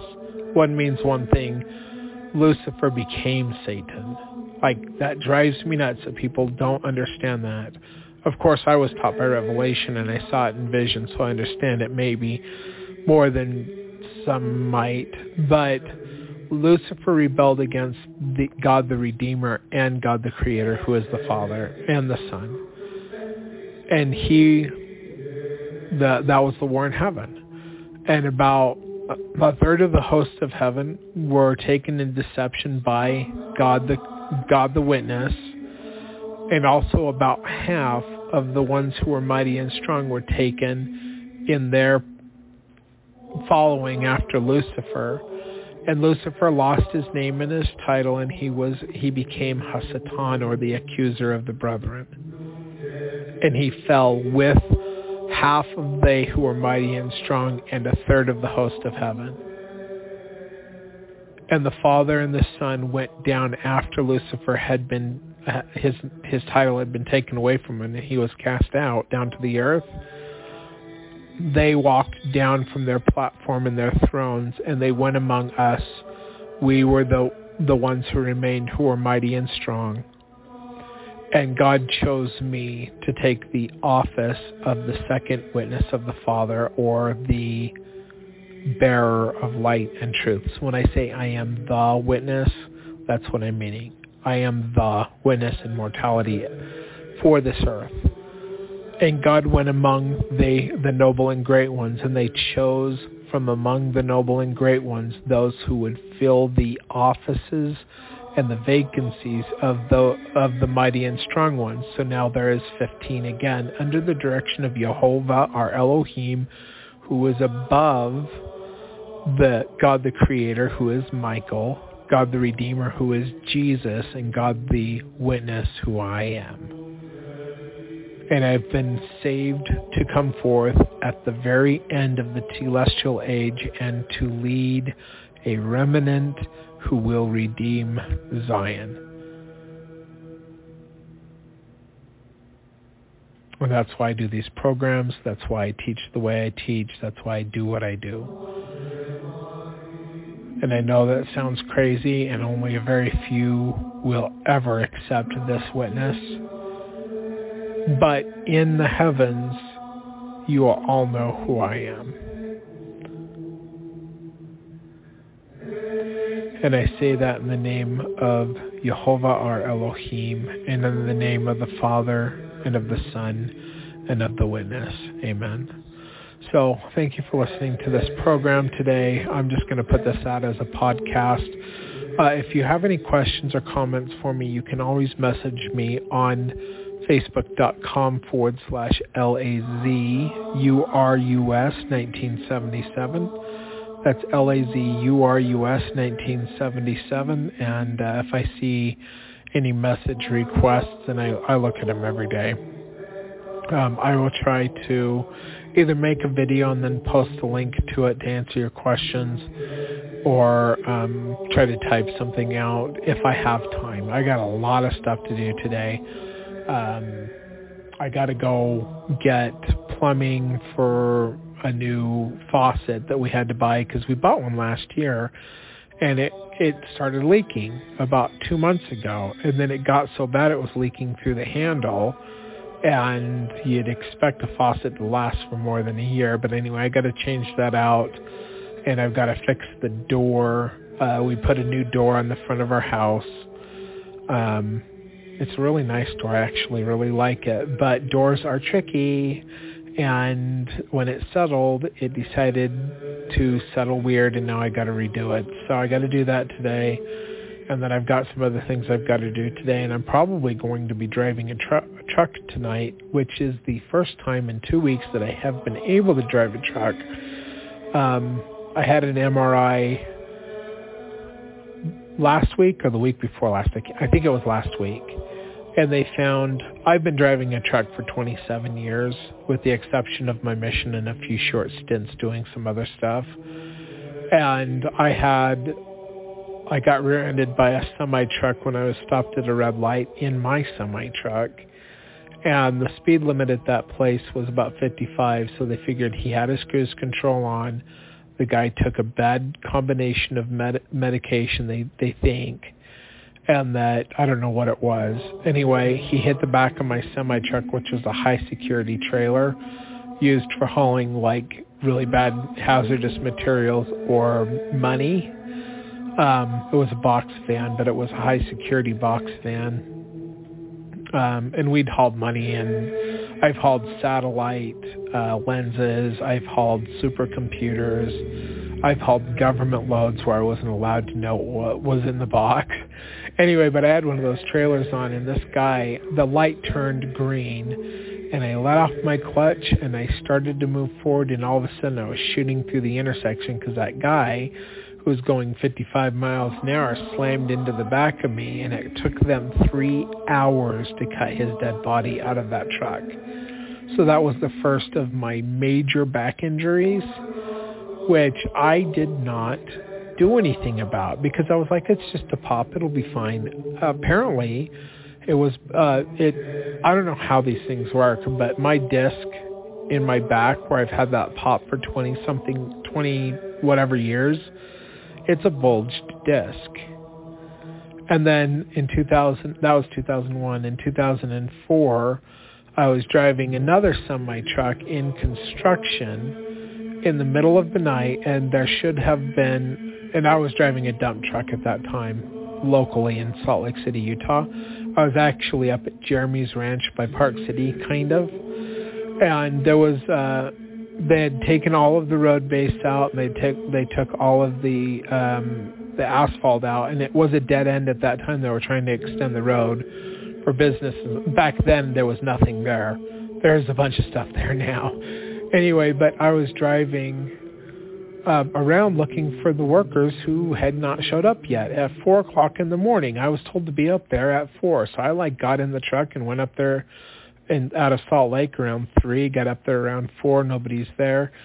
And I was coming around a different way, and there was no signs that said bump, and there was dirt on the road, on the asphalt, and then I was on the dirt, and it was dark. And I was going about twenty-five, and I hit this bump that was literally at an angle of about forty-five degrees, so a very steep angle that you're supposed to go about two miles an hour up, uh, which I would have done if I knew that it was there because there was no sign. Anyway, um, I hit this bump going about twenty-five, and I didn't break the truck, but I was driving a half-cab Mack, which is a very small cab that I barely fit into with my hard hat on, so my hard hat's almost touching with my air, uh, the air in my air seat up a little bit. My hard hat is just right below the the roof of the, uh, actually I can't remember if I was wearing a hard hat or not, but anyway, um, so I hit this thing going twenty-five, and my air seat went all the way down to the floor and slammed into the floor, and then it went straight up and it slammed my head into the roof of the truck, and I was hurt. And I called my boss, and I said, there's nobody up here. I don't know what's going on, and I got hurt. I'm going home. So I went home, and I lived in Kearns, Utah at the time. And I remember going down into my room and just laying down, and I had this headache, and I should have gone to the hospital. I didn't do that because I'm an idiot. And I, I laid on my back with my pillow under my head and my blankets covering me up. And when I woke up a couple of hours later, both my left and my right arms, from the shoulders all the way to the fingers, were completely paralyzed. The inflammation in my neck, combined with the the damages that I did, it um, it pushed it like pinched the nerves, and I completely lost my left arm for four months before I was able to get it to start working again. And in my right arm, I was paralyzed for a couple of weeks before I was able to get that to start working again. And I've been dealing with uh, numbness on and off. Like, the more I drive, the more vibrations. And if you haven't driven a truck, you just don't even know the kind of vibrations that our bodies take driving trucks. It's not as, we're not just sitting and driving. Like, it works your whole body out, but there's also the vibrations that are going on. And because of the vibrations, over the last, what has it been, um, eighteen years since that accident, and then the other injury that I had, I have two bulged discs in my neck, one in my back. I've got all kinds of bone spurs growing up in my neck, which are causing me pain. And uh, apparently my whole spine, and I don't know how they can see this, but they can see this with an M R I. My whole spine is just, I've got arthritis, so I, I'm, I've been suffering pain for a long time. And they finally got the diagnosis back and the report back, and I was able to qualify to get a injection. Um, I can't remember what the stuff is called, but it goes right into your spine.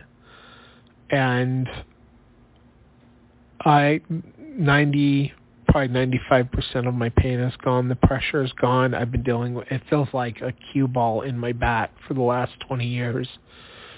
Like, it's not supposed to be there, but it's there, you know. The pressure is gone. A lot of the pain is gone.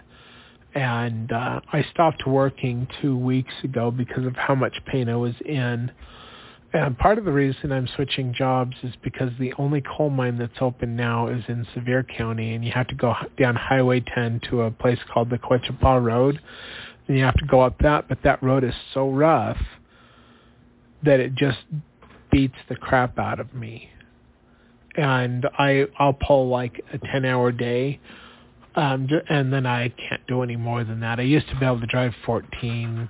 Actually, I used to drive like thirty-something hours at a time illegally. As a truck driver, um, I knew how to play with my logbooks back in the day. I can't, nobody can do that anymore, but and I don't want to.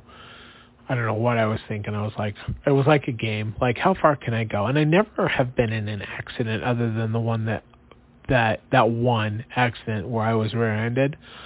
I've never caused an accident. Um, but I used to do a thirty-six hour shift, and uh, I can barely make it ten hours anymore. Uh, in the truck that I have been driving, it's a very short wheelbase. It's a very old Kenworth. And it is not a smooth ride. It is a very rough ride. And the road down there causes me a great deal of pain. So I'm switching jobs. I'm going to be driving a longer wheelbase truck with a drop axle. And then it's a tanker, one one trailer tanker with, uh, I think there's like four axles on the back. And I'll be hauling crude oil, which pays over two times what I have been making hauling coal. So I'm looking forward to that, but it is a fourteen-hour shift. But the thing about hauling crude oil is you have to load it and you have to unload it. So I won't be driving more. With a semi-truck hauling coal, it's so easy.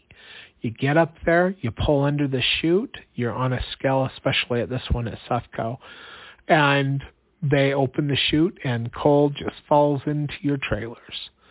And then when it gets up to where they can see the coal, they will flash a green light, and then you'll move forward very slowly, and they continue dumping the coal until your main trailer is full, and then they flash the green light two or three times, and then you move forward to the pup trailer, and then they open up the thing, and it loads you. That's all you have to do to get loaded. No hoses, no gauges, no testing of the gravity of the oil. It's simple. And then when you get to where you're going, either you dump it on the ground, which means that you got to get going about ten, well, five. I can actually do it from a standstill, like to start. But um, you, you're moving, and then you open your gates, your pup, and then your main, so that uh, it, it just makes it easier so you don't get stuck. Or you go onto a grizz, and then you open it, and all of your coal falls out into the grizz within like ten seconds or fifteen seconds or whatever it is. It depends on which grizz I'm using. And it's easy, but there's a lot more driving involved in that job. And that's where my problems are with the vibrations in the truck. But now I got this uh, medication, this uh, shot in my spine, and I am so happy. Like, I haven't felt this good physically in so long. And now my three-year-old is open. Hi, Arius! And he's coming downstairs, so I need to cut this video or this podcast short. But anyway, it's going to be a podcast, so no call-in lines today, no chat rooms, just a podcast. All right, well, thank you for listening, everyone, and I will try to put another one out. I don't know. I wanted to do Monday, Wednesdays, and Fridays, but the way things are right now, it's always a changing thing. So um, it is what it is, and uh, I'm a very busy family man, and I do have a farm with livestock, and there's always something to do. So, uh, but I also have this commission of the Father to teach the people, and that's what I'm trying to do. So I'm trying to fulfill all of my stewardships all at the same time. And uh, I have so much on my plate, sometimes it's kind of hard to do. So anyway, thank you everyone for listening. Take care. God bless. And goodbye.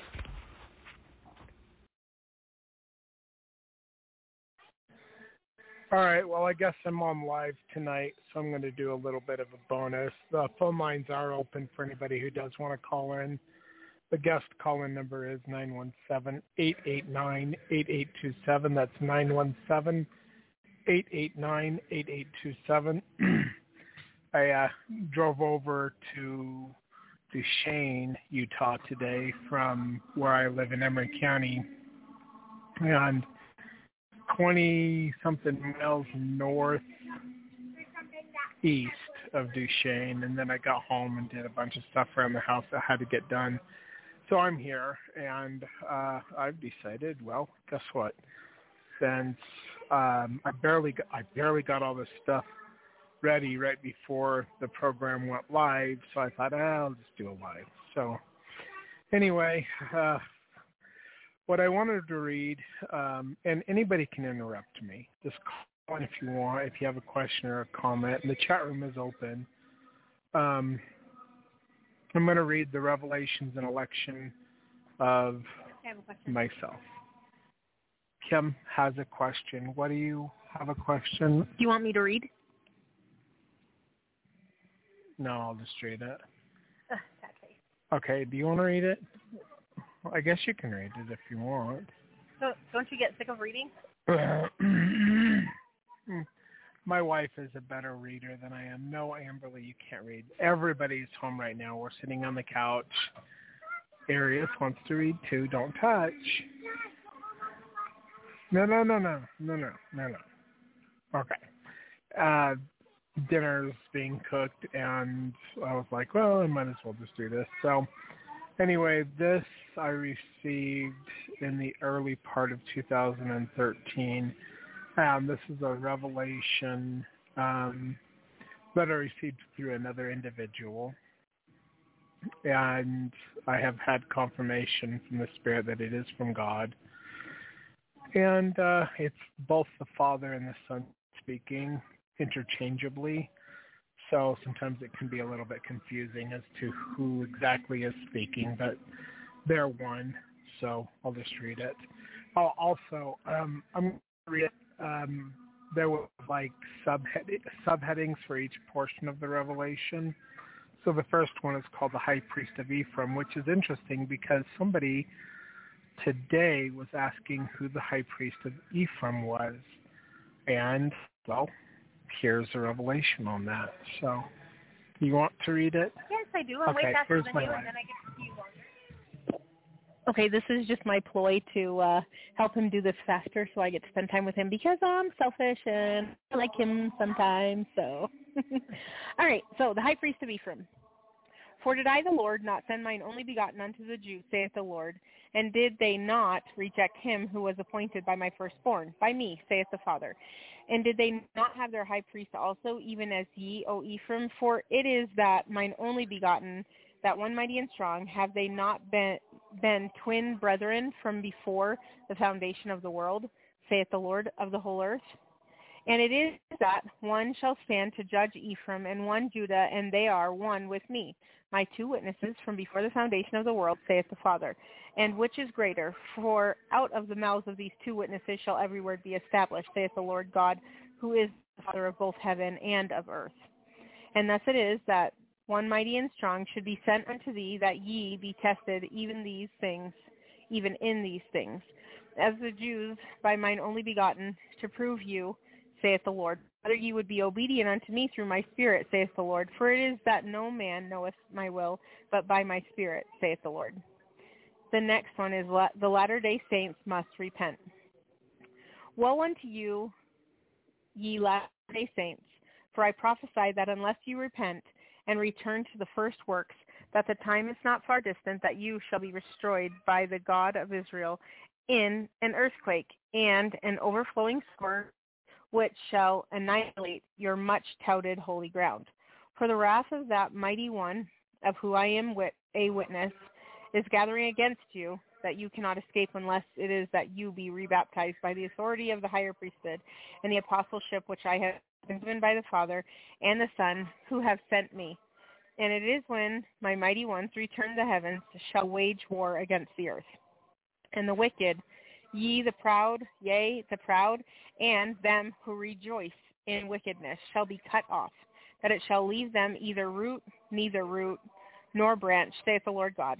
For the heavens are mighty, and they who come shall burn them up, saith the Lord God of hosts.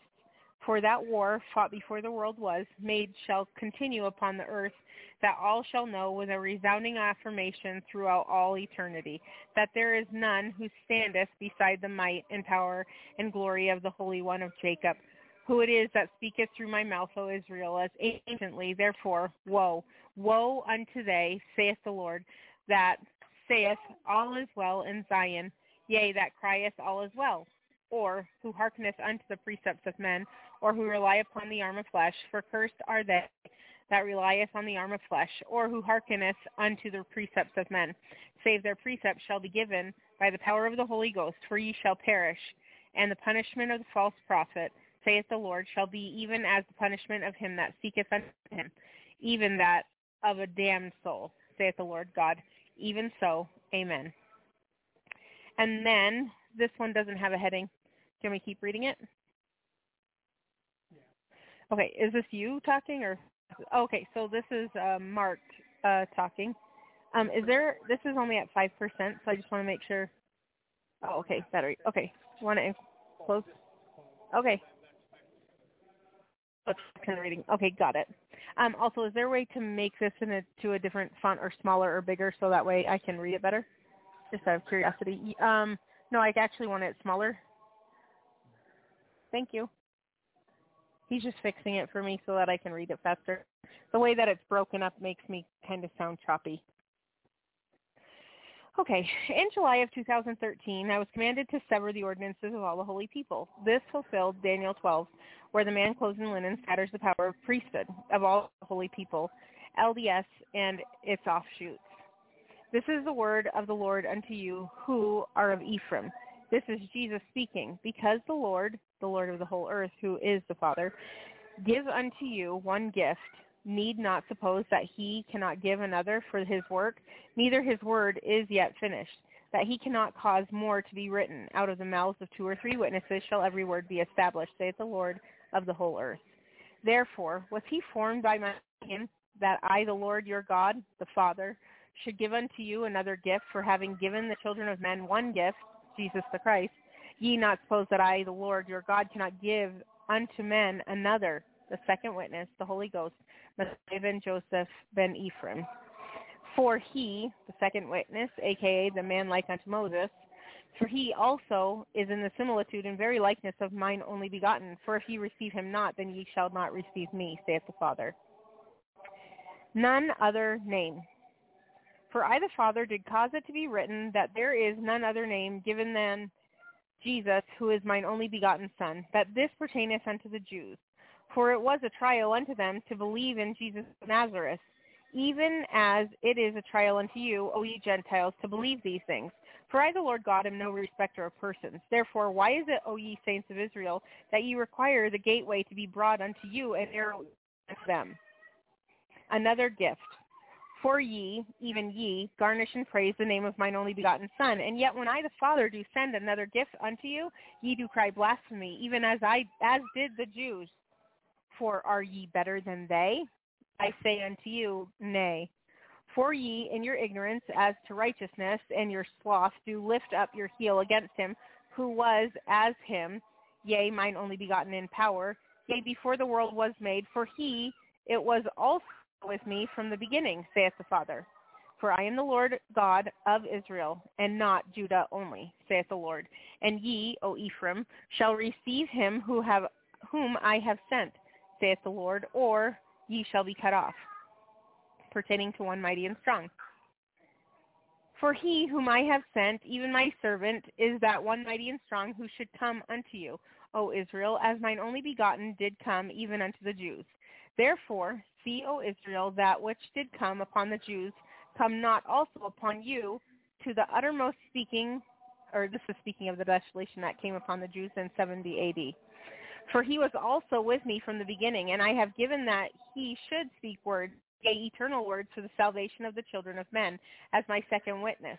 For out of the mouths of two or three witnesses shall every be, every word be established, saith the Lord of the whole earth, ev- ever, even the Father. Sorry, I have to wipe something off your screen so it doesn't make an R look like an N. Okay, by their fruits. Thus saith the Lord, can a bitter fountain bring forth good water, or can a man being evil do that which is good? For it is, saith the Lord, by the fruits ye shall know them. For the fruits of my spirit, saith the Lord, do they not testify of me, even Jesus Christ, whom ye have hitherto not known? And that which testifieth of me is not by me, saith the Lord God of Israel. Now pertaining to the regathering. For I am he that doth speak unto thee through the medium of mine appointment, as in times of old Israel, of old, O Israel, who have been scattered among the nations. Now is the time, saith the Lord, for thy regathering unto mine anointed, as in times of old, that I the Lord God shall remember thee, O Israel, and lead thee by power such as has not been seen before or since, yea, even from Babylon, with an outstretched arm as Moses, which is fallen. That would be so cool because, you know, Moses' time they saw, like, fire go before them and...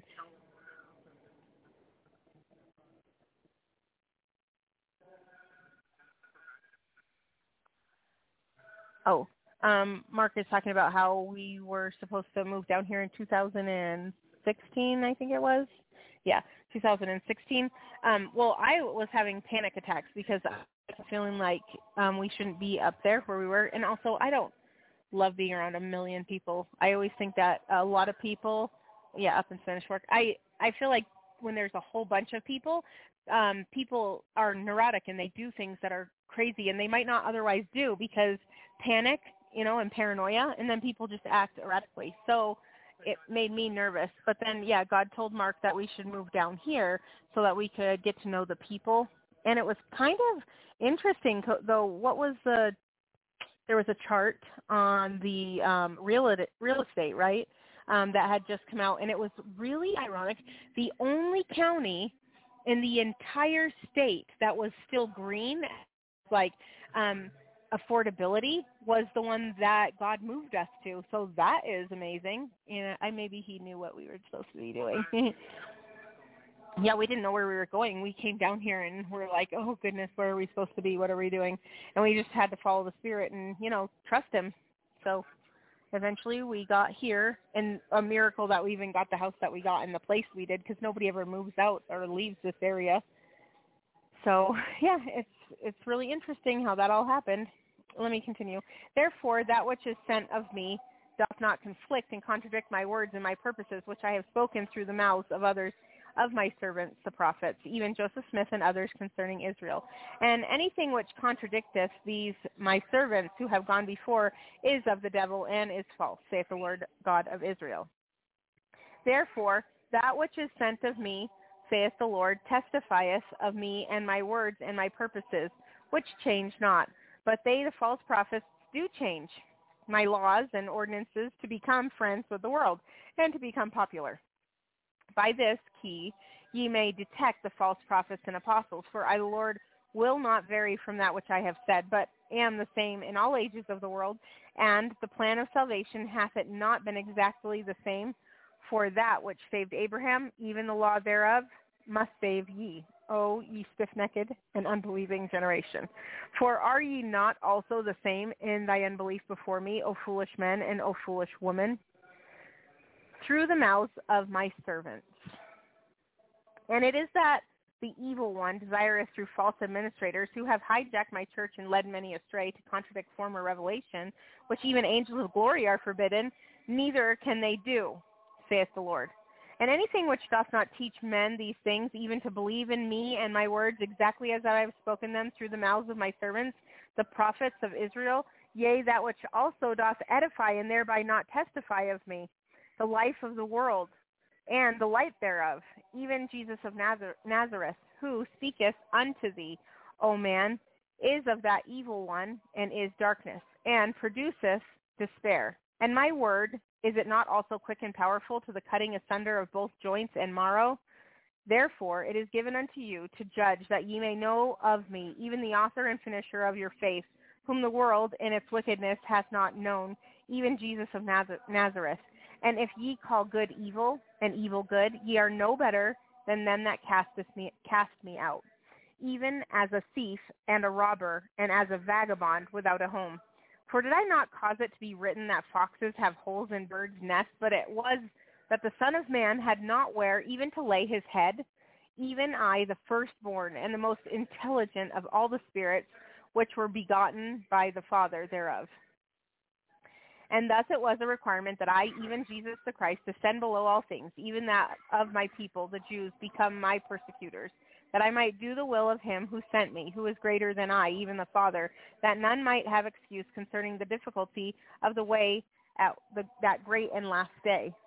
Even so I drank out of that bitter cup, and I did cry mightily unto him who sent me, that this cup might pass even from me. Yet I, the Lord God, bowed my head and suffered that his will, who is mightier than I, yea, even my Father, who revealed himself unto me that day, that even his will should be done, even unto the shedding of my blood, and great drops upon the ground upon which men stand to this day in.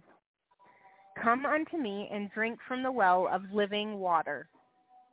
And I will that all rich and poor come unto me, or me through my servants, and drink from that well of living water spoken of. And he that receiveth my servants receiveth me, saith the Lord God of Israel. Remember, all powers and conferrals, priesthoods, or offices are hereby done away in me, and one, even one remaineth, that ye must receive your salvation in ordinances and conferrals from him who is appointed, and any counsel or the effects thereof are hereby annulled, saith the Lord, that ye may know that I am your God, and swear with an oath, and will not repent, saith, that ye shall not enter into my rest, except it be through my servant, whom I have appointed. And when I, the Lord, did speak unto my servant Joseph Smith, that it should be that no one should be appointed to receive revelation and commandments, excepting, excepting my servant Joseph.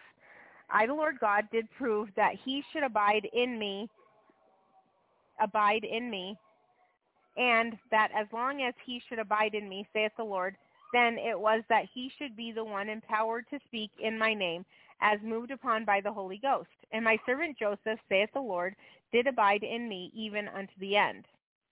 The next section is powers of the priesthood. And we have this um, ongoing running around, and I've been trying to point at them. So they're just making him get squeaky. So, yeah. The more they just run in circles like that, then they'll just get louder and louder. No, you're not in my room. Nope. Okay, sorry. Okay, side note. Powers of the priesthood. And how much greater, saith the Lord, is my servant Joseph in mine eyes than those whom ye sustain to be your pres- precipices, or presidencies, sorry, my presidencies, what? Okay, presidencies. For the powers of the priesthood are inseparably connected with the powers of heaven, and may not be controlled nor handled except upon the principles of righteousness, saith the Lord God. And if it should be that the presidencies of my church, saith the Lord, should fall into transgression, then they also shall not have power to speak in my name, for the welfare and benefit of my saints, or the members which compromise my church, or comprise my church, saith the Lord. For it is not written that I, the Lord your God, even Jesus... Ooh, sorry. For is it not written that I, the Lord your God, even Jesus of Nazareth, did say, while in my power among the Jews, that if thine eye which seeth for thee, him that is appointed to watch over thee, to show thee light, become a transgressor, and offend thee, pluck him out. It is better for thee to enter into the kingdom of God with one eye than having two eyes to be cast into hellfire.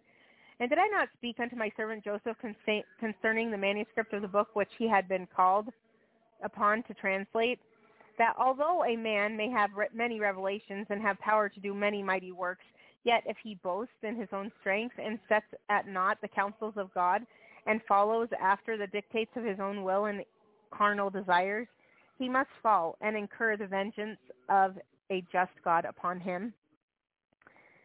A law through all time. And how much greater, saith the Lord, was my servant Joseph than those whom ye perverse and stiff-necked generations sustain as your presidents? For even Lucifer, was he not given authority before the world was made? And did I the Father not cause him to be cast out, even though he be my son? And if I, the Father of heaven and earth, spared not them who were deceived from before the foundation of the world, do ye imagine in your hearts, O vain man, that I will spare thee, even if it should be that all perish? Yea, even though it should be easier that a hand be cut off, yet it be better to retain heaven with one hand than to be cast out with two, saith the Lord. And this hath been a law through all time and also throughout all eternity among them who are gods and the sons of God, even Elohim, a stiff-necked and perverse generation. Are ye, ye stiff-necked and perverse generation, different than they in your iniquity? For all my servants the prophets have been first cast out from your churches and synagogues, O Israel, and then stoned and crucified and persecuted, when it was that they dared, when moved upon by the Holy Ghost, to speak against them who ye lift up as your presidencies, who had gone contrary to the covenants which I, the Lord God, did make with their fathers, even Abraham, Isaac, and Jacob.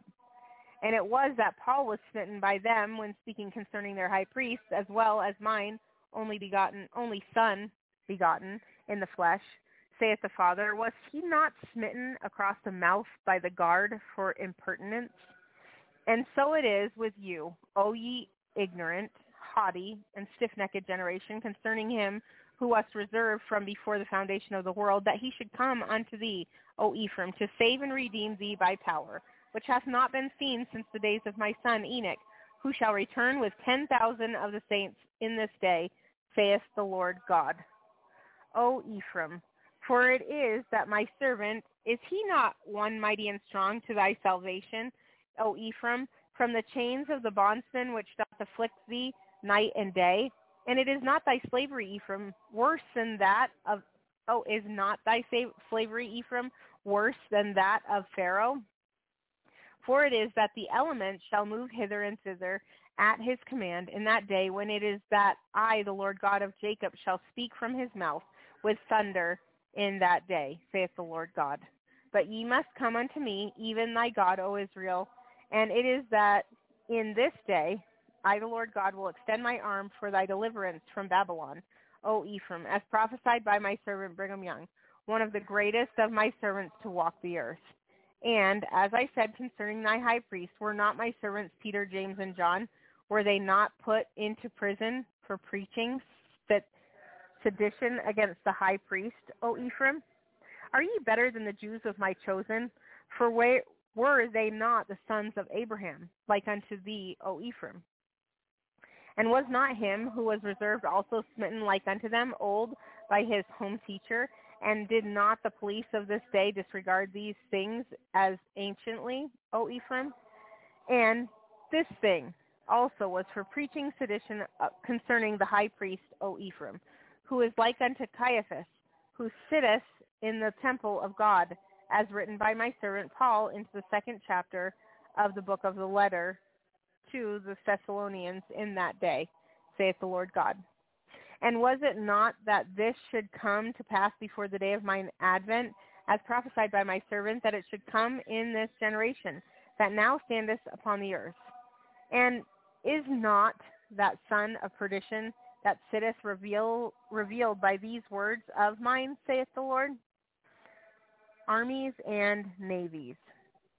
For thou and thy wickedness, O Ephraim, have exceeded anything concerning that which I, the Lord God, have spoken concerning any other people.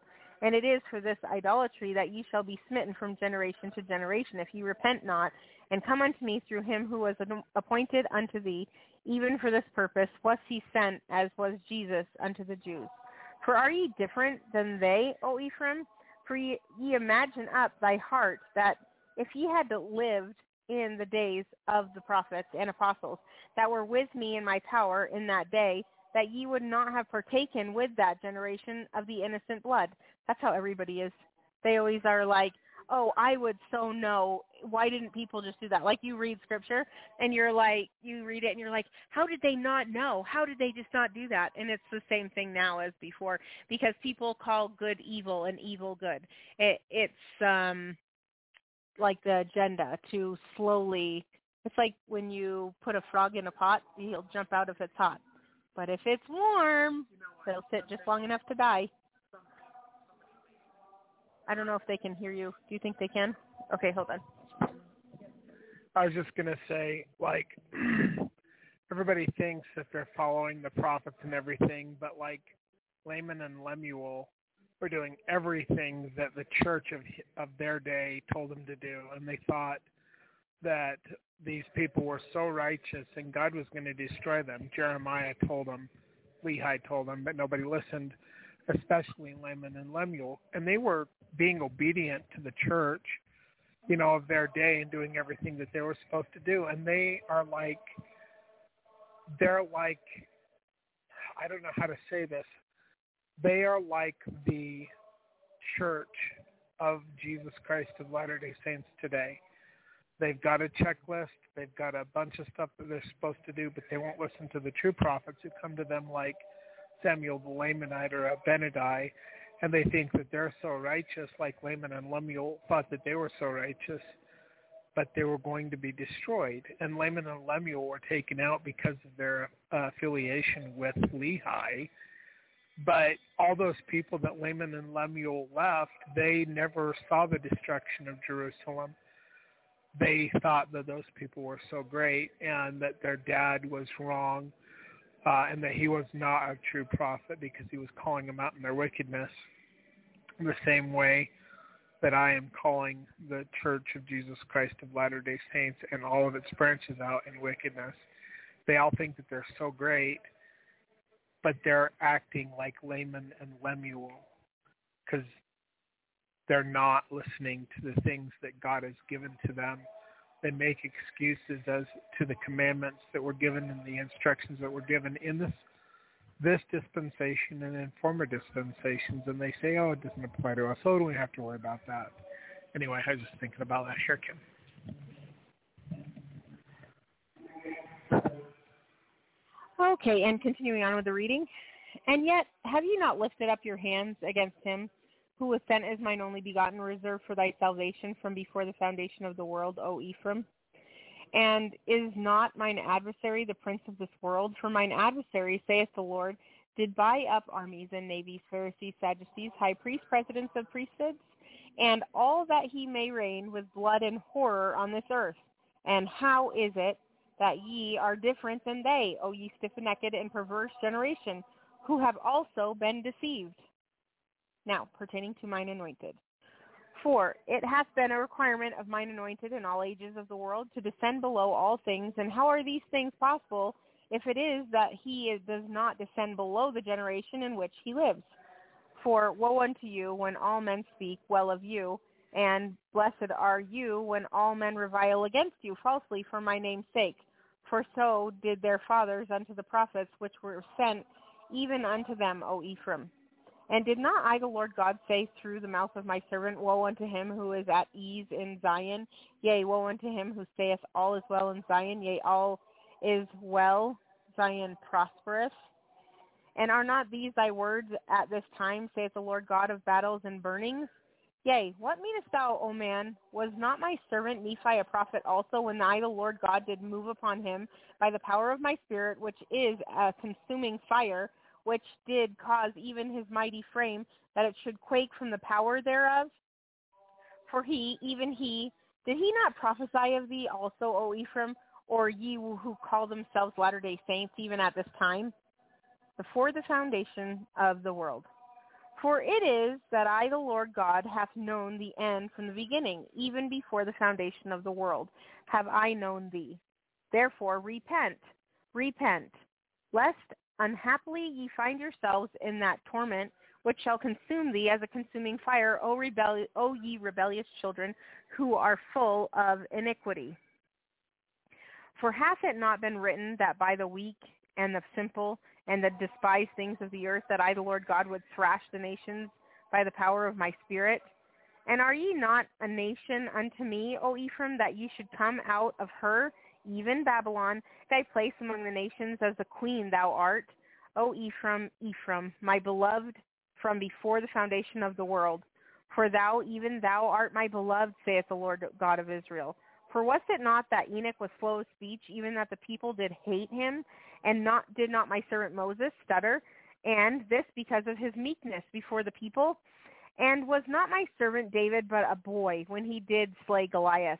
And was not mine only begotten considered to be the least in the kingdom of heaven by them who thrust him out and would not feed him, that he wandered alone in the desert without friend among men, being tormented because of the exquisite truth and power which was his to wield for the salvation of mankind, and they did crucify him, O man. War in heaven. And thus, the warfare which began before the foundation of the world, hath it not been continued here, O man, against the holy priesthood of the Son of God, and shall not be ended until one or the other is bound and driven from off the earth? But them who do serve me, saith the Lord, shall receive eternal life with the Father and the sons and daughters of God. But them who hate me, saith the Lord, shall receive eternal death, and shall dwell with the devil and his sons for all eternity. If it should be that they would not repent, will not repent, and be obedient unto mine ordinances, saith the Lord. And their worm dieth not, and their torment is as a lake of fire and brimstone. And the end thereof no man knoweth, save he shall be made a partaker thereof. And this key, saith the Lord, I give unto thee, O man, that ye may be able to discern any influence, whether it be from that evil one or from my spirit, saith the Lord. That which causeth your souls to expand and to believe in the sons of God, ye may know with a perfect knowledge that it is sent by the gift and power of God for the salvation of the sons and daughters of men. And on the contrariwise, that which doth cause pain and distress of soul and despair, and that which causeth you, O man, to turn away from the God that made you, is not of me, saith the Lord, but it is, but is of that evil one. Bodies which are celestial. For he desireth your destruction, O man, and if ye are ensnared by him, ye must perish, saith the Lord. And this despair and lack of hope cometh because of iniquity and unbelief, and doth produce death, both spiritually and physically, saith the Lord. Therefore, if the words of a man edify and give hope and light and life, then ye may know it is of God. But if a man's words cause despair and take away hope and faith in God, then ye may know it is not of me, saith the Lord. And that light which filleth, filleth immensity of space, oh, sorry, and that light which filleth the immensity of space is the same light which quickeneth your understandings, saith the Lord, and proceedeth from me, even the author thereof. And those bodies which are celestial, which are filled with light, comprehendeth all things, and they are God's. For all things are theirs, whether life or death, for all power is given unto them who be God's, even the sons and daughters of God. The head. And man, not the woman, is the crown of creation, saith the Lord God. And she shall submit unto me through the man, even the Lord God, the mightiest of all, or she shall be removed out of her place. And another woman, more worthy of my glory, shall stand beside the man, whom I, the Lord God, have created in mine own image. Mark said that it is pertaining to the feminists. And that spirit which leadeth the woman to assert herself independent of man, whom I have formed after mine own image, the glory of my form cannot be withstood by the earth in its present form.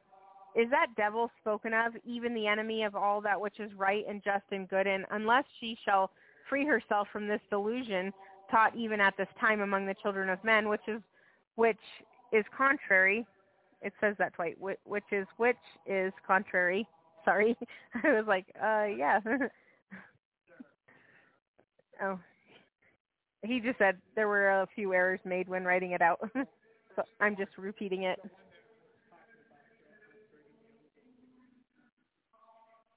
Um, so first he was talking, that was before I was talking, wasn't it? Oh, never mind. Okay, say that again. I was just going to say one of the other errors was um, the guest call-in numbers about to close down with the guest line. Like maybe seconds of that. The guest call-in number is nine one seven, eight eight nine, eight eight two seven. Anyway, so this is put onto a website by uh, and each the great servant that Jesus Christ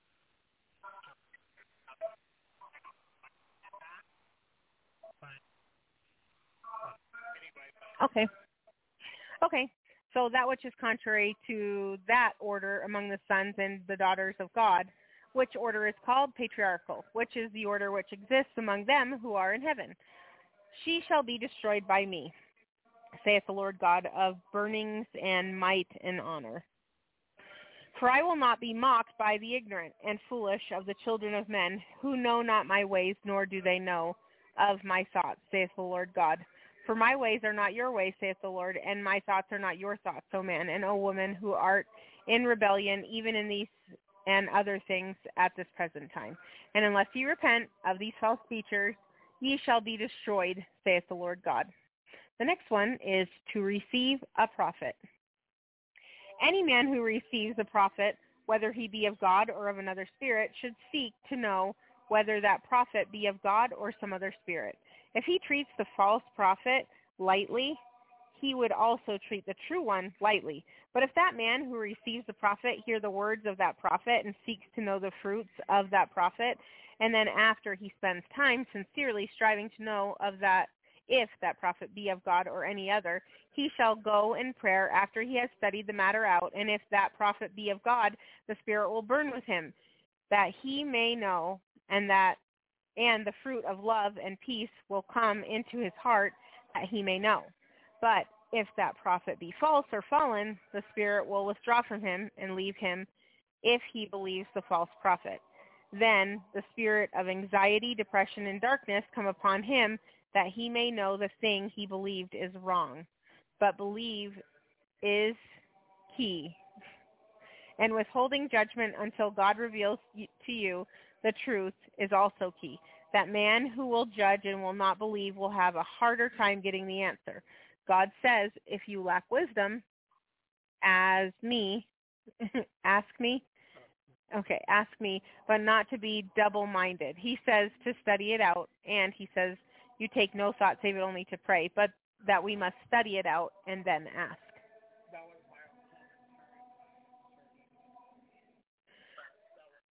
Okay. Okay, continuing on with the revelation. A glorified and exalted man. For I, even I, am a glorified and exalted man, saith the Lord God of Abraham, Isaac, and Jacob. And I have not changed, nor will I, but I am the same yesterday, today, and forever, saith the Lord God of Israel and Judah. For I, even I, did appear unto the patriarchs of old, and did show unto them also my glory. And as I said concerning the sons and daughters of God, they speak, and it is done, and they move, though the immensity of, okay, through the immensity of space and time at will. I guess we found another error. And they move, saith the Lord, faster than thought, and they possess all power, might, and intelligence, and nothing can withstand them. And at their presence all things flee away unless quickened by them, and are consumed from the might of their glory, of which the sun at noonday is typical in comparison. Yea, even the earth upon which thou standest, O man, shall be consumed at their appearance unto the, thee at the last day. For did not my servant behold us in that day, that we spake unto him from out of the heavens? And did he not behold our glory, his frame being quickened by us, that he could withstand our presence, which in the might thereof the tongue of man cannot form? So this is talking about my experience with the Father and the Son. And thus he, even he, is an eyewitness of our glory as them of old. For he stood in our presence, and we did converse with him face to face in our own tongue. And he too shall assume his rightful place among the sons and daughters of God. For we have proved him, saith the Lord, for he shall, he also was with us from the beginning, and was ordained by us that he should come unto thee, O man, at this time, that he should testify unto thee, that he has seen for himself as them which are fabled among men, even them of old. Now, life and intelligence. For ye shall also be partakers of life with us, yea, even that life which surpasses surpasseth all understanding, as soon as ye are sanctified through the words which we shall speak unto thee, O man, through the mouth of our anointed prophet, even he who is that one who should come unto thee, O man, that thou shouldest partake with us of that life and intelligence and power, which the mind of man cannot comprehend, in the glory and might and majesty and power thereof. And it is the desire of that evil one that ye be kept from a knowledge of these things, that ye be kept in darkness, death, and despair. And the operations of that evil one are detected through the medium of mine anointed, even my servant, who is that one mighty and also strong, prophesied that he should come unto thee. Hold on. For it is that the old serpent, the devil, transformeth himself unto an angel of light. Oh, into an angel of light, and his ministers, yea, of that which is known as Christianity, which doctrines are an ab- abomination in my sight, saith the Lord unto ministers of righteousness, that the whole world lieth and gro- groaneth even now in sin. And sin is rebellious against light and truth and knowledge and its darkness, and these things are detected through the medium of mine appointment. This promise I give unto thee. And thus, O man, ye are helpless against these things, except ye be obedient unto them who are empowered by me to detect and rebuke these things, that ye be edified and be comforted, and have life which shall swell your souls, that ye expand in light and truth and life. And this promise I give unto thee, that ye also shall behold my glory and enter into my presence through the medium of mine appointment, which is after the order of Melchizedek, saith the Lord. For he hath come unto thee, that ye shall be redeemed up in my presence as anciently. And if ye are obedient unto me through him whom I, the Lord God, have chosen, ye shall have an escape, and ye shall be sheltered as a hen doth shelter her chicks under her wing, even from the buffetings of Satan. And it is that those who go on in their rebellion against mine anointed shall receive the second death, if they repent not, which is the death of the spirit, which is the total annihilation thereof, back to its native element from which it was begotten, in that day that I did create it from the intelligence which was which is eternal, for the devil desireth that ye partake with him of these things. Therefore that which produceth life produceth life and stability and faith and a sound mind and courage and hope and peace and love and joy and power and glory and honor and might and intelligence is of me, even the Father thereof. And that which produceth death and the effects thereof, which are despair and lack of hope and doubtings and anguish and of soul and fear and troubles and tremblings and buffetings and uneasiness of mind and heart and soul and pain, and verily I, anything which doth not edify is not of me and is darkness, saith the Lord God of Israel, and is of the devil, even the author of death and the effects thereof, which are this despair and lack of hope and anguish of soul and fear and troubles and tremblings and buffetings and uneasiness of mine heart and soul. These things are they not of that evil one, saith the Lord. So this is fifty percent done. Did you want to do another reading um, separate of this? Because that's fifty percent. You're already in overdrive. Oh, I totally called it. He said, that's fine. So when he comes back, he's going, oh, he wants me to read the next session. section. Uh, session. I don't know what I'm talking about. Okay. Receive it with joy. For by their fruits ye shall know them. And uneasy, loud motion and exclamations and shoutings are not of me, saith the Lord. Dang, that's like every preacher we ever knew. I like them. I like loud preachers. But righteous rebuke and anger against uncleanliness is of me. For mine only begotten, was he not full of the rebuke of the Lord? And did they not crucify him because of these things? Therefore, if ye are rebuked by me, receive it with joy, for thus are ye accounted worthy to be my sons and my daughters, saith the Lord God. For that, for what father among you correcteth not his children, whom he loveth? And this is in his anxiety for their warfare, welfare, sorry, as his own, that they perish not. Therefore, if ye are rebuked by him, receive it with gladness, for it shall work upon thy soul for thy good, if ye receive it without anger and railing, saith the Lord. And ye shall be my children, even sons and daughters of the Most High. But if it so be that ye go on in your rebel, or rebellion, sorry, against me, saith the Lord, and am mine anointed, then ye shall be thrust down into that hell spoken of, and ye shall not escape, even the buffetings of Satan, until that which is known as the second resurrection. And the chains thereof, even hell, do they not bind your minds and souls even now unto destruction, saith the Lord? And a little child Satan hath no power over. Therefore ye must become as little children, and be rebaptized for remission of sins by mine anointed, even my servant, and those who are ordained by him unto this power, and none else, for straight is the gate, and truly narrow is the way, saith the Lord God.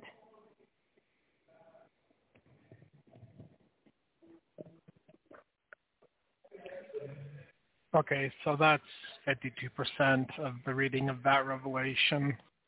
I'm not sure if I'll get back to it anytime soon, but if you do want to read the whole thing for yourself, with the errors that I keep forgetting to take out of it, um, you can go to Tumblr, which there's two links in this podcast, which will take you to my Tumblr page. Uh, and they're the other readings, but you can find this one right near those ones. And you can read this whole thing for yourself. Um, the reason why it upsets me so much that people don't accept me is because I know what their fate is. And I don't want them to be destroyed. And it makes me sad that um, that people don't accept my witness, and that they think I'm deceiving them in some way, and they're looking for some other person to come, and I'm, I've been here, and I I am the one that, that God said would come to set the house of God in order. I'm one of fifteen who are mighty and strong for this earth, but this time is mine to be upon the earth at, at this time, and I am the witness of the Father and the Son. I've seen them face to face, and I've spoken with them face-to-face. So anyway, um, like I said, I don't know if I'll get back to reading this revelation. Thank you, Kim, for reading that for me. Um, our story is actually kind of interesting. We didn't know each other at all until March of two thousand twelve, and then we met each other online, and we were in a similar chat room with each other. And we would text each other a little bit, but we wouldn't, neither one of us were interested in, like, looking for anybody to be married to or anything. And um, on May twenty-eighth, I think it was, God told me to call her, and which I'd never talked to her over the phone before. We texted a little bit.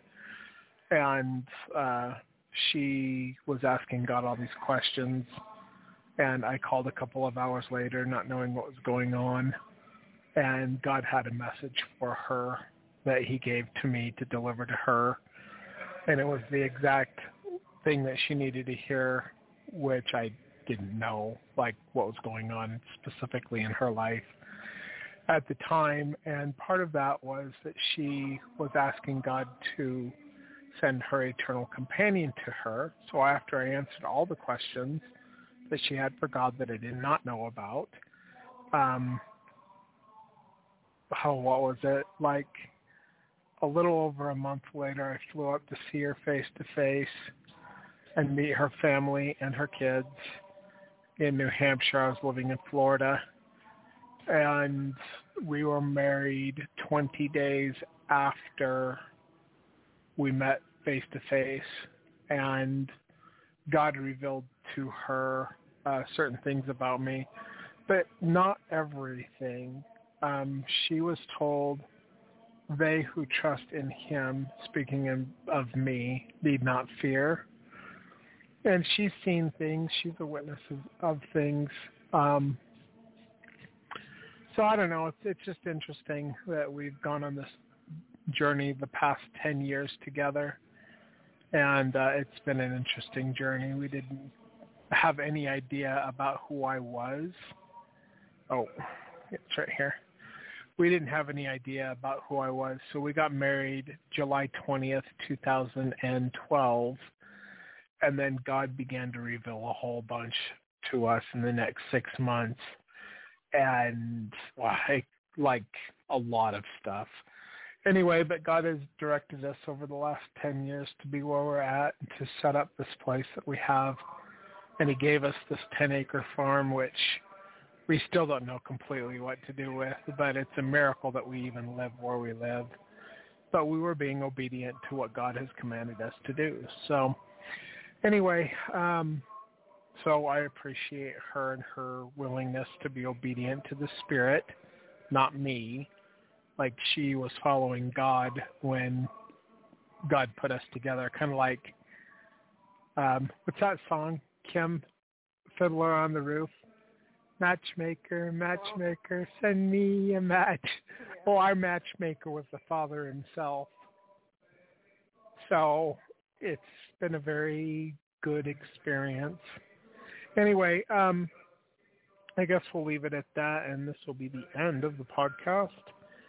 And uh, like I said, if you want to read the rest of this revelation, you can go to Tumblr, to my account, and read it there, and it'll be there for anybody who wants to read it.